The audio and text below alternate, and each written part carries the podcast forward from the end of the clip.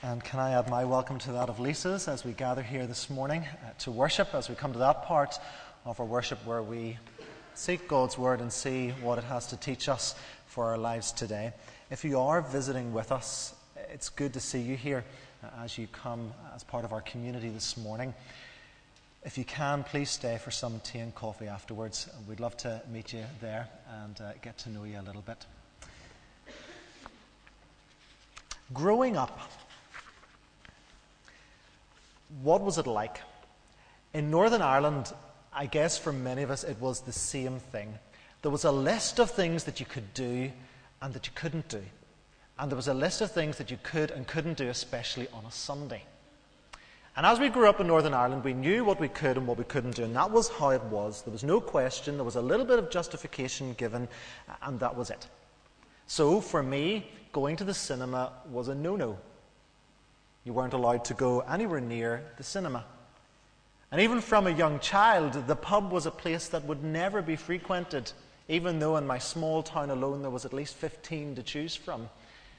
At a children's meeting, we were taught the song, Down to the pub I'll never go. That's where the devil drinks my soul. So I'll do what is right and I'll keep my money tight. So down to the pub I'll never go. And next Sunday morning, we'll be singing that as part of our children's hymn. things that we were allowed to do and things that we weren't allowed to do. Probably passed down from one generation to the next in good conscience that what they were doing was fulfilling what they believed was said in 1 Corinthians chapter 8. I don't know what life was like for you growing up but I suspect there was something similar. Let's look at this passage in 1 Corinthians and rather than relying on a, a, little song that I used to sing as a child or the rules and regulations passed down from one generation to the next, let's have a look and see what Paul says to us through his letter to the Corinthians. Let's pray as we come to this. Father God, we've gathered here this morning to do what we normally do on a Sunday. We come to be part of a group of people who worship you and who take some time to learn from you. So help us as we do this. Already we have ideas of traditions and things in our heads of what this passage conjures up for us as we've known it and read it and as it has been passed down to us. So help us to come this morning afresh to it, to learn the truth from you of what you're saying to us, saying to us today. And we ask it in Jesus' name. Amen. Let me give you the context of the church in Corinth. It's falling apart. It's not a good place to be. Paul spent about a year and a half pastoring this church, and he has left it to go and pastor other churches and encourage other believers around the known world. And now, later on, many years later, he gets this letter from concerned people, members of that community of Christ. And 1 Corinthians is Paul's response to that. Eugene Peterson describes the people of Corinth like this The people of Corinth had a reputation in the ancient world as an unruly, hard drinking, sexually promiscuous bunch of people. When Paul arrived with the message and many of them became believers in Jesus, they brought their reputations with them right into the church. So the problem that Paul was addressing and that we've been looking at over the number of weeks that we've been looking at 1 Corinthians. It's about the influence of society, the Corinthian society influencing the church. And in fact, society being seen as more important than what was being taught by the apostles and the teachers and the scriptures themselves. So we've covered already wisdom.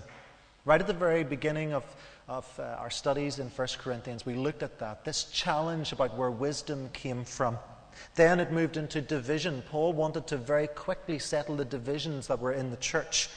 Thirdly, he talks about his own relationship with the Corinthian church, how they were challenging him, but yet he was an apostle of Christ.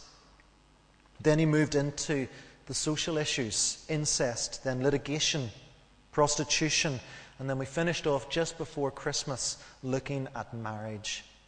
all the baggage that came, came into the church from the world. But Paul's letter, it's a classical piece of pastoral writing. Affectionate, firm, clear, and unswerving in the conviction that God among them, revealed in Jesus and present in His Holy Spirit, continued to be the central issue in their lives, regardless of how much of a mess they had made of things. That's what Paul's message is. And time and time again, that's what we're seeing as we look into these passages in this letter about God being among them in the person of Jesus Christ through the power of His Spirit, the one who changes lives and brings about that relationship with God. It would be helpful for you this morning if you have the Bible open in front of you at 1 Corinthians chapter 8. It's page 1149.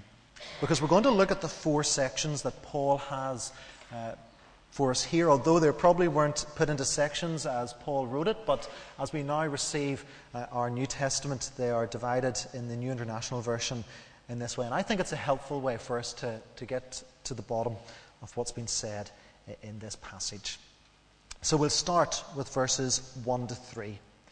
And Paul is getting straight to the heart of the issue. He starts off by saying, okay, let's move on to the next thing that we need to talk about now about food sacrificed to idols. And it's as almost as if he cannot wait to get to his main point because he goes straight to it. And all of a sudden, even though starting talking about idols, he jumps to talk about knowledge. As with most of what Paul writes, he covers an issue, but the issue is only the tip of the iceberg of what Paul wants to get to. The issue is to get the Corinthian church to come along with him so that they can understand what he's truly getting at. So, Paul is getting to the bottom of knowledge. Something that he's touched on before. In fact, he has given them great praise for the knowledge that they have. And he says very simply, you know, we all possess knowledge of some kind or another. But knowledge puffs up, he says in verse 1 but love builds up. The word for knowledge here is a Greek word called gnosis. Gnosis is this idea of deep knowledge, not just knowing things, but a deep understanding of the knowledge that we would have.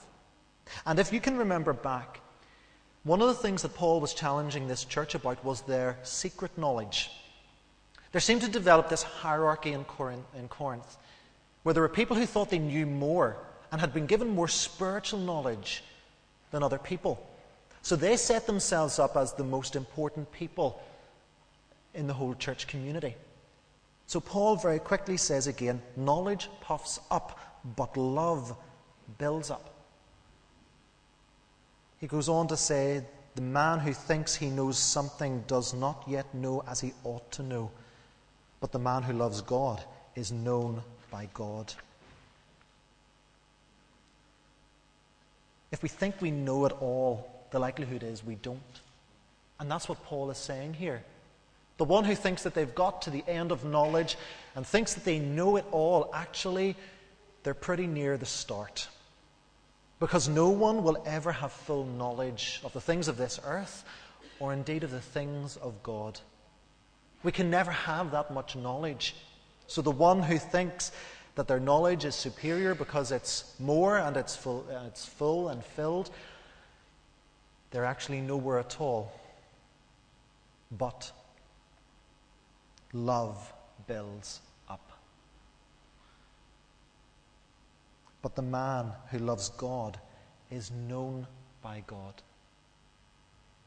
Yes, we can have knowledge about all kinds of things but it's not our knowledge that is at our center or should be at our center. Because Paul is taking the Corinthians back once again to what is the heart issue, and that is God at the center. What does it mean but the man who loves God is known by God? Love builds up. Love brings us into that relationship with God. Love is the thing that makes us daily understand ever so slightly more about God as we have a relationship with Him and as we journey in faith with Him and to Him. You see, the one who is known by God is in a relationship with God. God is the center. Whenever we talk about our knowledge and we try to put our knowledge above everyone else or, or others around us, it's saying, Look at me. It's about me. But whenever we are known by God, it is about Him because He is the center of everything that we do. It's the contrast. And that's what Paul is doing in these first three verses. He's putting out the contrast yet again. Corinthian church, you're doing it your way or you're doing it God's way. You cannot do both. And in fact, there is only one way, says Paul, and that is God's way, where we are known by Him because of the love that is found in Him. So Paul goes straight to the issue before he gets into the nitty gritty of it all. So, verses 4 to 6, he's put his stall out. He set up in front of the Corinthian church, This is what I'm about to talk about again. So, listen up. He gets to this old issue that the Corinthians are facing eating food sacrificed to idols. You have to understand what Corinth was like in the first century temples everywhere, shrines and idols everywhere. The temples were the social gathering places. There was one on every street corner. And each one had its own God for a different thing that you may need in your philosophical world. The temples were the places where you met with people over the equivalent of tea and coffee. It was the place where you celebrated weddings. It was where you feasted at birthdays. And it was, wherever, it was where you did all your socializing. One author has described the temples in Corinth as the first century equivalent of a nightclub. It was the place where everyone was drawn to. And this put Christians in a difficult position because they had come out of this temple way of doing things and into the church of Christ. But yet, their social surroundings meant that they had to return. They had to go back into these places. And they had to eat the food, the food that would be sacrificed to the idols or to the gods or to the lords of that temple, whoever it happened to be a temple for. And so they were seen going back in and they were eating this food. If you notice in these verses, Paul affirms three things. He first of all says in verse 4 that idols are nothing. They are false. They're not real. Therefore, they have no bearing on us. He says they're just the stone, they're just the wood. They have no power, they have no authority. They are nothing but an inanimate object. So he affirms that idols are nothing. Are nothing. He says others may recognize them as great things, but they are nothing. He affirms that there is one God. And that's later in verse 4. God our Father. All things exist because of Him and through Him. So his second affirmation is in contrast to these false gods, there is one true living God. And then he affirms his third thing there is one Lord, the Lord Jesus Christ, through whom all things came and through whom we live, in verse 6. This is the spiritual life that Paul is referring to. The spiritual life that Christ brought about through his death and his resurrection. Idols are nothing. There is one God and there is one Lord. Again, Paul is affirming that the God that they worship and that they profess is the one who should be at the center of everything they do, the center of their thinking, the center of their doing, and the center of their being. And he needs to state this again in this way in the context so that whenever he gets to the next two verses, they are clear of the path that Paul has taken them on. So let's go to verses 7 and 8. This is a report that has come back. Some people, he says, are still so accustomed to idols that when they eat such food, they think of it as having been sacrificed to an idol. And since their conscience is weak, it is defiled. So there are people who are going back in having absolutely no problem in fitting in with their old ways. They're quite happy to take food given to an idol. They're quite happy to eat it. They're quite happy to believe in it. Now, to believe in it means that they recognize that a special parting has been given from this false god or this idol onto the food, and they're happy to accept that. Not just, it's fine, I don't believe it, but actually a notion within them that there's something going on here. Paul goes on and says, But food does not bring us near to God. We are no worse if we do not eat it, and no better if we do. So Paul says, Look, food is nothing. It's the heart of the matter that we are considering here. I know, says Paul, that food is nothing because the idol is nothing. But when we recognize the idol as something, then we face difficulty. Then we allow ourselves not to be ruled by God, but actually to push God over to the side and allow ourselves to be ruled by our old ways of idolatry.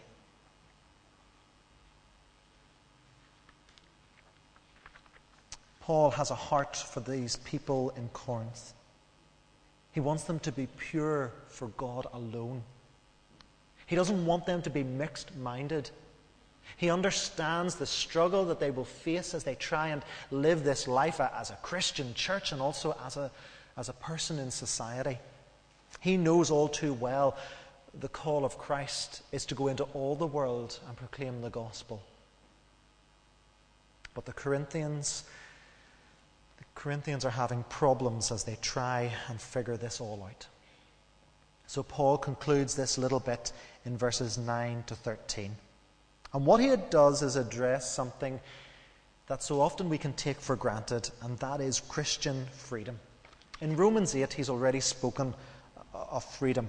Therefore, there is now no condemnation for those who are in Christ Jesus because through Christ Jesus, the law of the Spirit who gives life has set you free from the law of sin and death. For what the law was powerless to do because it was weakened by the flesh, God did by sending his own Son in the likeness of sinful flesh to be a sin offering. And so he condemned sin in the flesh in order that the righteous requirement of the law might be fully met in us who do not live according to the flesh, but according to the Spirit. So Christ coming was about freeing us from the clutches of the evil one and the clutches of the law. It was about giving us freedom to live our lives in Christ and to be accountable to Him only for our salvation. So, Paul is addressing freedom. He acknowledges that we have freedom in Christ. He acknowledges that everything that Christ has done gives us freedom to do as we do in this world. But we must be careful with our freedom. We must be careful that it does not become a stumbling block to the weak.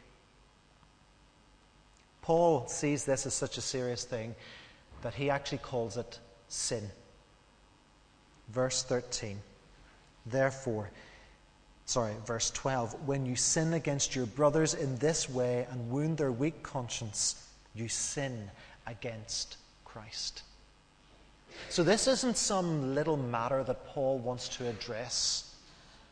Paul wants to address the sin of others and the sin of ourselves as we become center focused rather than God focused. And this was the problem in the society, the pluralistic society in which they lived in Corinth, they were told it's about you. You be happy. You be satisfied. You do what you want and forget about everybody else. Paul says to the church, no, it's not about you, but it is about the church of Christ. It is about the community of people. Paul's overarching message, message is one of community. It's about the people who you gather with, the people who love you and who you love.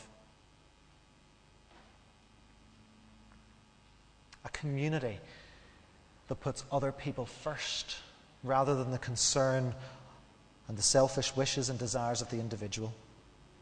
For the Corinthian church, the issue is over food sacrificed to idols. And Paul's answer to this very simple issue in verse 13 is Therefore, if what I eat causes my brother or sister to fall into sin, I will never eat meat again, so that I will not cause them to fall. So Paul comes right at the end and says, Look, you have freedom. It is a great thing to have freedom in Christ. But with that great freedom comes great responsibility as we watch out for each other in community. So let's finish by looking at three things how we can take this passage with us today, how we can move with this passage into the context in which we live. Because as we read this passage and, and take it as we read it, we don't see too many temples or idols around the country where we go and eat and worry about food sacrificed to them. But the message that Paul is giving under this is one that is vital for the church today. So, the first of the three lessons is the one that Paul comes up with time and time and time again in the letter to the Corinthians. Keep God at the center. Paul has traced the Corinthians' problem. They removed God from what they were doing in the church and out of the church. And because they were not focused on God and on themselves, it meant that it was so easy for them to fall into their old ways of idol worship and of accepting whatever society would have for them. I don't know if anything was recognized in the society that I described as the society of Corinth pluralistic. Do whatever you want to do. It's all about you. Are we not faced with the same society today? I'll believe what I want to believe. I'll let you believe what you want to believe. These days, we'll not have a debate about it because that only upsets and offends people, so we'll just live our individual lives and get on with it.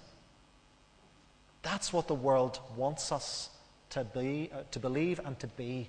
That's what the world's message is for us. Everyone is right and every way is right. If we follow that path, we end up like the Corinthians, away from God, not focused on Him, but focused on our own thinking rather than what He has taught us and revealed to us in Scripture. Keep God at the center of everything we do. When we do that, it removes the selfishness within us. It means that we become His people in society. And rather than accepting what society wants from us, we open ourselves to what God wants for us, which is to be true, to be faithful, to be honest and open with the message that we have and the lives that we live. Keep God at the center, or we face the same damage that the Corinthian church faced.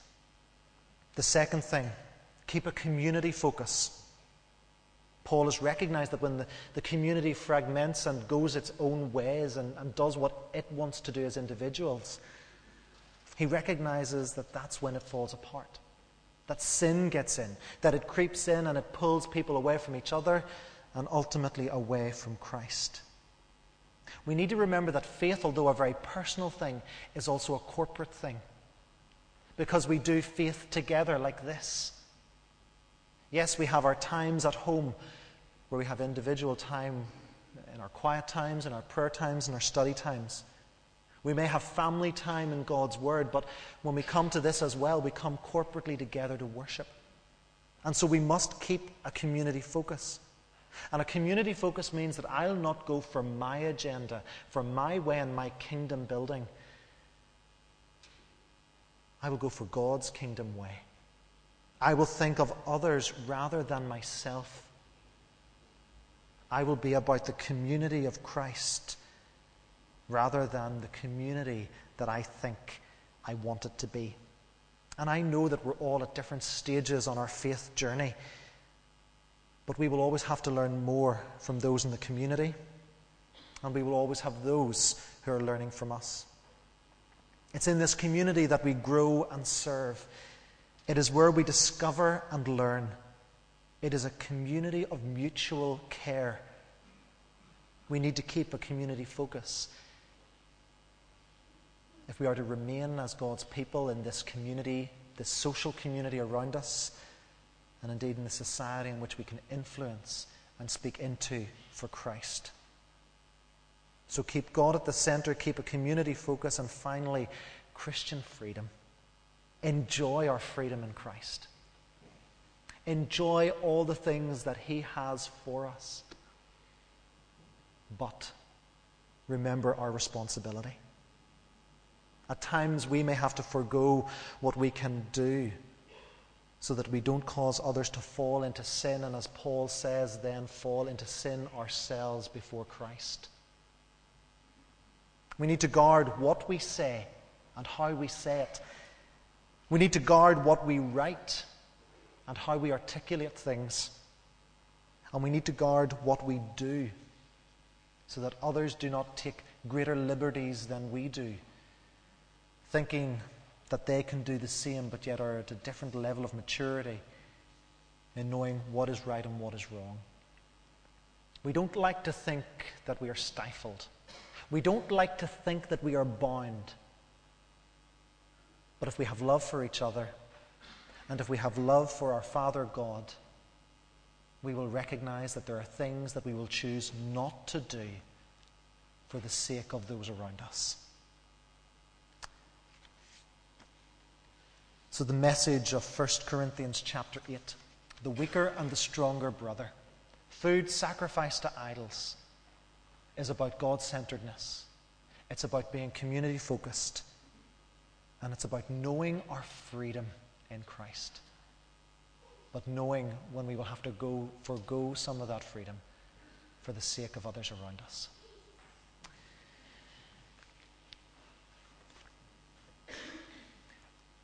How you deal with this, only you know. Because only you know the life that you have. Only you know the social groupings that you're part of. Only you know the friends, the brothers and sisters in Christ who are around you. Let me pray for us all that as we work through this and as we seek to apply it in our lives, we'll be guided by God, that He will keep us His and that we can be free in Christ, yes, in this world, knowing that we are part of His people, and therefore we serve Him and serve one another. Let's pray. Father, we come this morning and we come to this passage that seems so ancient for us because what it seems on the surface is so far from us. But yet, when we dig deeper, we see that there are still idols in our lives, that there are still things in our lives that can cause us to fall away from you, and that we take liberties with where others may fall into sin.